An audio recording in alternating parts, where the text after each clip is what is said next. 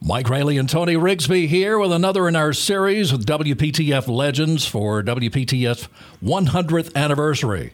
And our guest today is one of the most well known broadcasters in the state and a WPTF alumnus, Charlie Gaddy. Charlie, welcome back to WPTF. Well, thank you ever so much. You guys are icons, and uh, I'm honored to be on your show. Well, Charlie, we are honored to have you here for sure. And I guess we ought to go back to the beginning. I know you were you were working in Washington D.C. before you came to WPTF. That's right. I uh, I I went to Washington D.C. Uh, with the idea of going to law school, uh, and uh, I went to Washington School of Law and uh, the first semester I took contracts, torts, and legal method, and I thought I cannot do this. I, I mean, I was passing my work, but I was really bored with it. Yeah. So uh, anyway, I had been a, a radio fan ever since I was a boy, and I threw in the towel and went over to N- NBC and got myself a job as a page boy. And that's launched my career. And and you were from Biscoe. You grew up in Biscoe near Star, which is the center of the state. I've I've been there before, and uh, so yeah, we were the center of everything. we, uh, when they paved the uh, when they repaved the highway that ran in front of our house from Biscoe to Star and then on up to Ashburn, and Greensboro. When they repaved it, uh, before they let traffic on it, it had to go through a, a drying spell over a long period of time. And uh, so we kids, this was during the roller skating era, and so we kids decided uh, that we would skate from Biscoe to Star, which was two miles away, uh, on the uh, on the high on the highway without any traffic. But what happened is the fresh cement uh, just ate up uh, the skate wheels. So we we got to Star, okay. Coming back, the skate wheels wore out, so we had to walk back home carrying our skates. Wow. So, anyway, one of the frivolous stories about my childhood. And this has nothing to do with this, but I, I met your brother at a uh, East West Montgomery football game one fall evening in the early 1970s. Oh, wonderful! One, he was a wonderful fellow. And he, he was looked, five years younger. He looked sim- very similar to you. Yes, yes, and uh, he was a wonderful. He's gone now. Oh, I miss him every day. But uh, he was. Uh, uh, we had a sister, so there, there were the three of us, and uh, my brother and I. Uh, during you know when I was fifteen, he was only ten, and but as you grow up, five years is nothing. Right. And we became very best friends and loved each other and cared for each other. Uh, Charlie, I'm glad you met him. Yeah, I, I am too. That was a nice night. It was a typical fall football cool night. I, I really enjoyed it. Charlie, you mentioned you were a page at NBC in Washington. What were the duties of a page? Uh, to uh, do anything that the stars. now, David Brinkley was, you know, the he was half of the Huntley Brinkley report, and we have we had uh, news stars like Herb Kaplow and Robert McCormick and so forth in the same building, and we, we pages were to take care of audiences that would come to see different shows and uh, to, to, to just uh, deliver the inter-office mail and do things that that the stars didn't want to do, and uh, and kind of look after the stars and take. And we would take people on tours of the station, and that's how I basically learned the structure of broadcasting. That is, what the engineers do, what the salespeople do, et cetera, et cetera. The traffic people. Anyway, I'm rattling on, but I don't. No, that's to. that's great. That's- it's very interesting, and that led to an announcing job of sorts there, didn't it? You know, it did. I I auditioned. They had a, it was a unionized station. You know, we had AFTRA and uh, NABET and the Directors Guild. We had three unions, closed shop unions, and uh, which meant that anyone, when they had auditions, anyone could audition if they wanted to. And uh, so, anyway, I auditioned, and thank goodness I got to be the summer replacement announcer, and uh, that's how I got my foot in the door, in And- the broadcast door. And Charlie, from there, you came to WPTF, but did Graham Pointer recruit you, or did did you call Graham Pointer? How did that work? Uh, a buddy of mine at NBC in Washington uh, told me about an ad in Broadcast Magazine, and you're familiar with that. Sure. Journal, Yes, right? sir. and uh, he said that uh, the ad said that a 50,000 watt radio station in North Carolina was looking for an announcer. And uh, to call this uh, to write or call I forget which uh, anyway to contact them if I if you were interested. And so I knew I knew off the top of my head there were only two 50,000 watt radio stations in North Carolina. One was WPTF, the other was WBT. And I answered the ad, and it was uh, W, uh, uh, WPTF.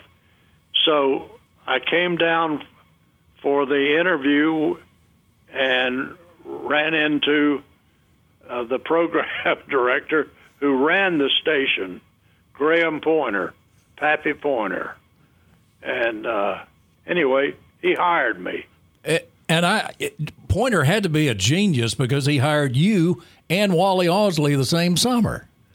You know, uh, the Jackson Ausley, Bill Jackson, and Wally Ausley, in my view, were one of the greatest radio teams anywhere in America. You know, they did the sports. Uh, they were such a great team on uh, doing Wolfpack sports, and uh, I was just in awe of those guys. They were fantastic. And they were working the early morning. And of course, Mike and I, uh, technically, both of us were hired by Wally Ausley because he was the general manager here at the time both of us came to work here in the 1970s. So we have fond memories of Wally. And I remember on a number of occasions hearing you do GabFest uh, with Wally on days that Jackson was away. That's right. That's right. I remember the first time I I did GabFest. And you got to remember I was f- fresh out of the out of the barn door for broadcasting, and I didn't I didn't know how to just talk about like we're talking about this, that, and the other, I, I, because I'd always had a script in front of me and so forth. But Bill Jackson, I remember Wally was gone one day, and I was to do Gabfest with Bill Jackson, and but Jackson knew I was I was tender about this, and but he he carried the day and made made it okay for me. In fact, uh, we have a a, uh Gaddy Jackson uh, Gabfest in our file. That uh, Is that right? It's a it's a wonderful, and y'all laughed a lot during it, and that was a, a big part of that show was to ad lib and to make people laugh, entertain them. It's still a great show to listen to. And It Charlie, is. when you, when you joined PTF at that point, you mentioned uh, Jackson and Ausley. You became such an important part of what was a, a great staff. Uh, Jackson Ausley, Bob Farrington, Bart Ridner, all of these greats in uh, North Carolina broadcasting history. Yeah, we uh, we were a, we were a good team. Uh, uh, it, it was it was a marvelous experience for me, and uh, and I was in in the midst of radio superstars, and uh, and so it worked. Everything worked out well for me. What were some of your duties at uh, at WPTF? Uh, to play records, to play records, and give the time and temperature. Uh, so you that you, was basically it. You didn't get uh, a chance to, to do anything other than that uh, during the during a record show. You had it was basically just playing records and announcing the records and Uh, artists. it was basically that. How about that? Okay, well Yeah. that's certainly evolved over the years. To Yeah. And I involve all remember in the uh, late '60s, uh, up until about the time you left in in 1970, I remember you were on uh, a lot in the in the middle of the day, late morning and early afternoon. That's right. That's right, and I uh, I uh, enjoyed that schedule very much, and I had Monday and Tuesday as my days off, which I loved. I, uh, you know, everybody else is going to work, and I had Monday and Tuesday off. That's right. Um, most of you worked weekends on the staff. That's right. I did Saturday and and and half of Sunday. And Charlie, at, uh, at some point in there, you started a program that became an iconic program in and of itself, and uh, that was Ask Your Neighbor. That I have such fond memories of that. I remember uh, uh, the the man who introduced that came with an. Uh, he was an outsider. He came from New York or Washington or some place north, and he uh, he picked me out to do this uh, talk show, and he said, you know, it'll just be a friendly over the backyard fence kind of conversation. He said it'll be so easy to do, and I have some sponsors lined up uh, who will buy uh, uh, airtime on it. and uh, anyway, that's how it started. And I and when we started it, we were so innocent that w- it was all live. There was no delay in it. And so I recall this. Uh, one day I was going from call to call and punched up a, a, a young male voice who said to me, uh, Mr. Gaddy, I'm a student over at NC State. He said, uh, he said, I want to help that lady who's having trouble with woodpeckers uh, pecking on her uh, uh, eaves of her her house. And so I and I thought to myself, in my innocent way, I thought, isn't that nice? This young man's probably studying these kind of problems over at NC State, and he's willing to help this old lady. And I said, well, what is your what is your solution? He said, well, down here in Harnett County, we take out our 12 gauge shotguns and blow their blankety blank to kingdom come.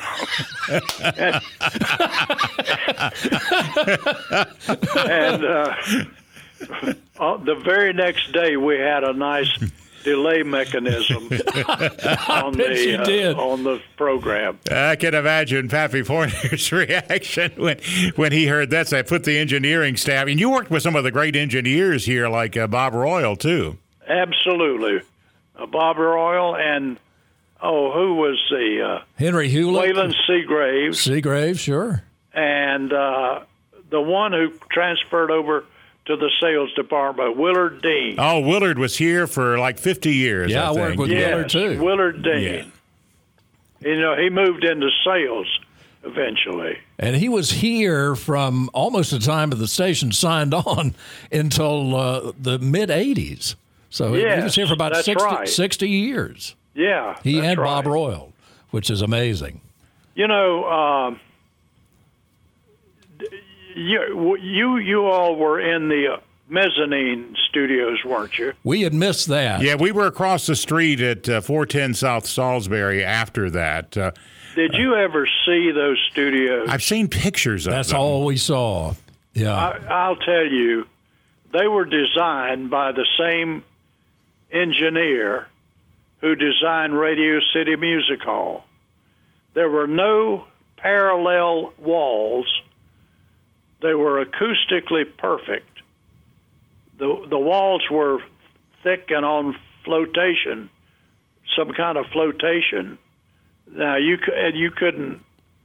They didn't rock like a canoe, but but uh, they, there were airlocks on everything, and it was it was the station was as acoustically perfect as an engineer could could make it, and uh, it was an amazing setup.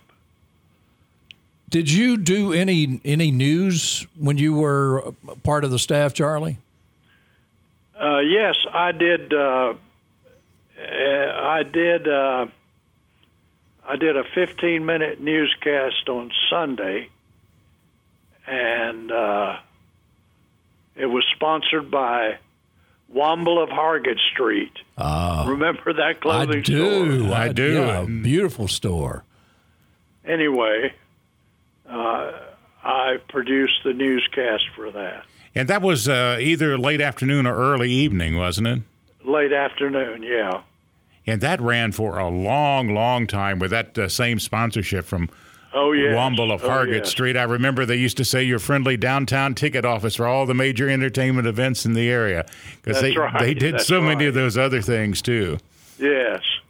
Now, now, Charlie, you got married before you came to WPTF, and your wife, I understand, was a pretty big wheel at NBC. And and uh, how did she feel about coming to North Carolina?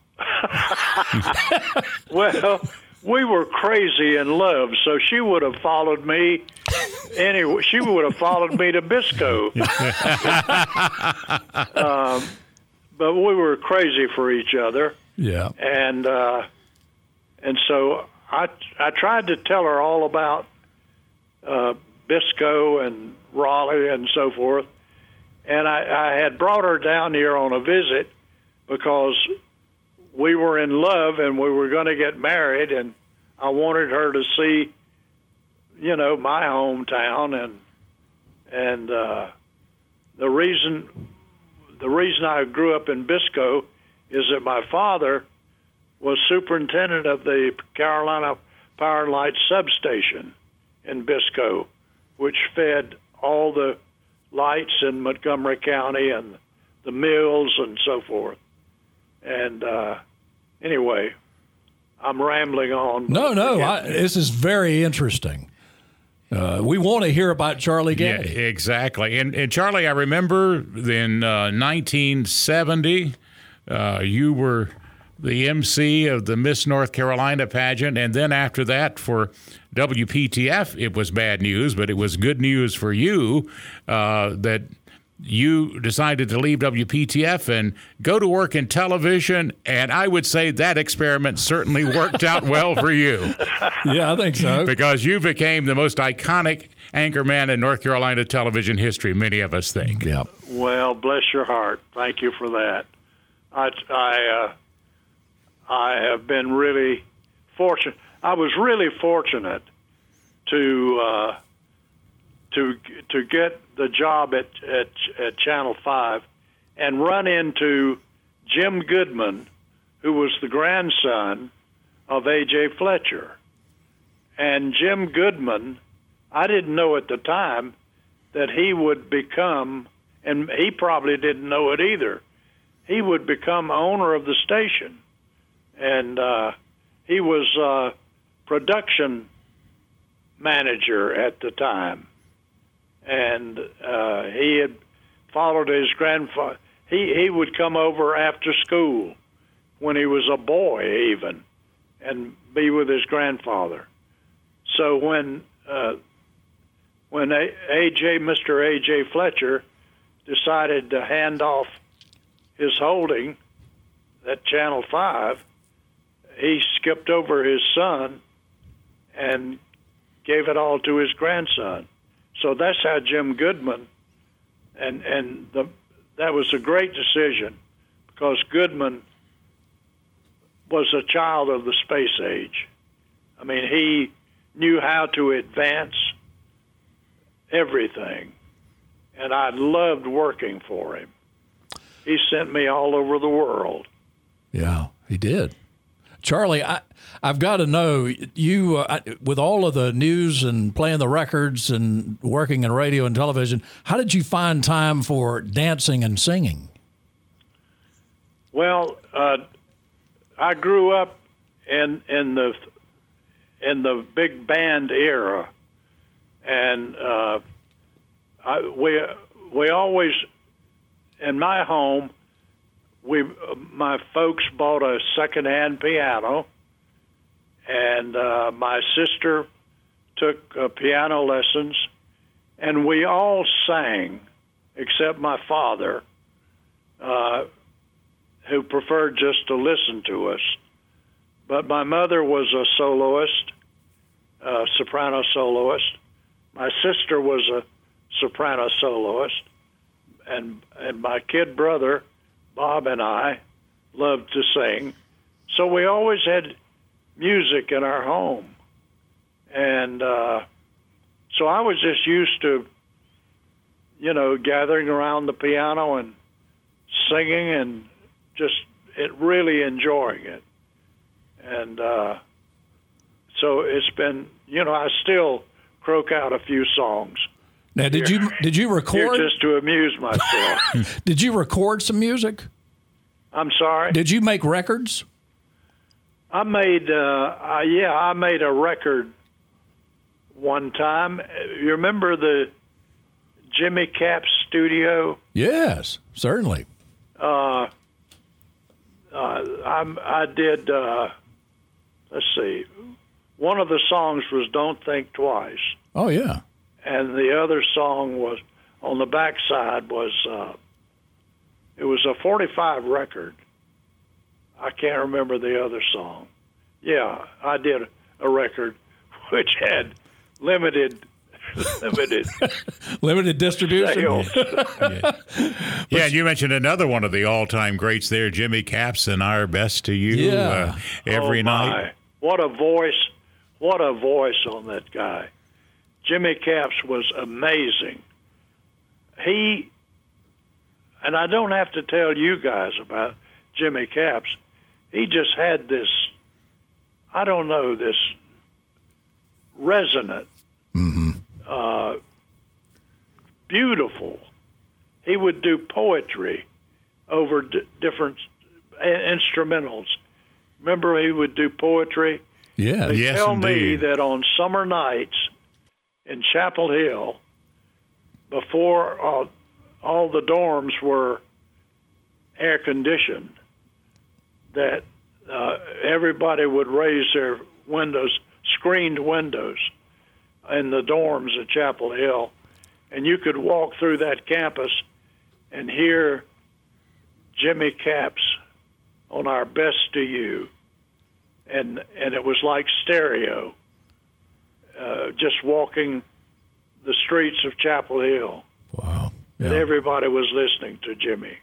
And that's one of the beauties of radio. The people became such a part of uh, the community's life, and then and you carried that over to all your years as the anchorman on Channel Five. You became an important part of people's lives by giving them the news every night as well. Yeah.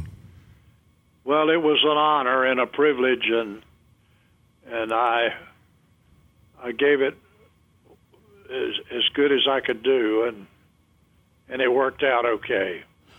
Yeah, I understand that that David Brinkley, when you uh, talked to him one time, uh, gave some advice to you uh, when you worked up there. What, what uh, can you share that with us, and and maybe uh, some of the people who are thinking about getting into broadcasting?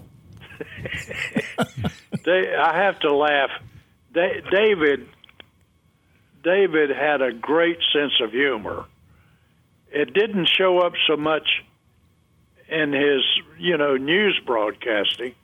But I remember one time uh, at chan- at Channel Four at NBC in Washington, and I, because I was I was there as a page boy, he got tickled over a story he was reading.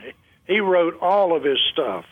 No one wrote for Brinkley except Brinkley. And he was telling the story of uh, this fellow in the who gave a vicuna coat to the Secretary of State, and and he got and David got tickled while he was on the air on the news news on the hour, NBC News on the Hour, and he started laughing, and he and he couldn't stop, and he laughed. He, he apologized through his laughter. He said, "I'm sorry, ladies and gentlemen. I'm sorry. I'm sorry," and he laughed all the way upstairs to his office. Did uh, did that ever happen to you uh, on radio or television? no. Oh, No, I well, no. nobody tried to break you up here. Yeah, oh yeah. but I I just had I just I couldn't go on the air laughing. Wow, boy, you are you are a rock. What? You are a rock to be able to do that. I, got I gosh. tried to be professional. yeah, well, And and you always were, and you were uh, a role model to all of us who followed in your footsteps here at WPTF, and all our friends at uh, at, Channel Five who followed in your footsteps there. And we just so much appreciate you taking time today, Charlie, to join us as uh, we celebrate the 100th anniversary of WPTF. And Charlie, uh, maybe you can come out of retirement and you can take that CNN anchor job that uh, you turned down years ago. or maybe you should. Uh, maybe we could revive Ask Your Neighbor, and you could come do some part-time work for us. How's that? No, I'll let you guys. You guys are doing great. Well, thank you, Charlie. Just remember, you're always part of our family here You at are. WPTF. Bless your hearts. I I really appreciate that. Thank you, and thanks for very much for being a, a part of this uh, as we look back at the history of WPTF, a rich, full history. Yes, and and thank you so much for honoring me in this way. Charlie, uh, thanks for your time. We got a, a great half hour out of that, and I appreciate it so, so much. Yes, we do, Charlie. Thank you so much. You are certainly welcome. Thank you for the honor. God bless you and Godspeed. God bless you. Thank you, Charlie. Bye bye. Bye. That was great.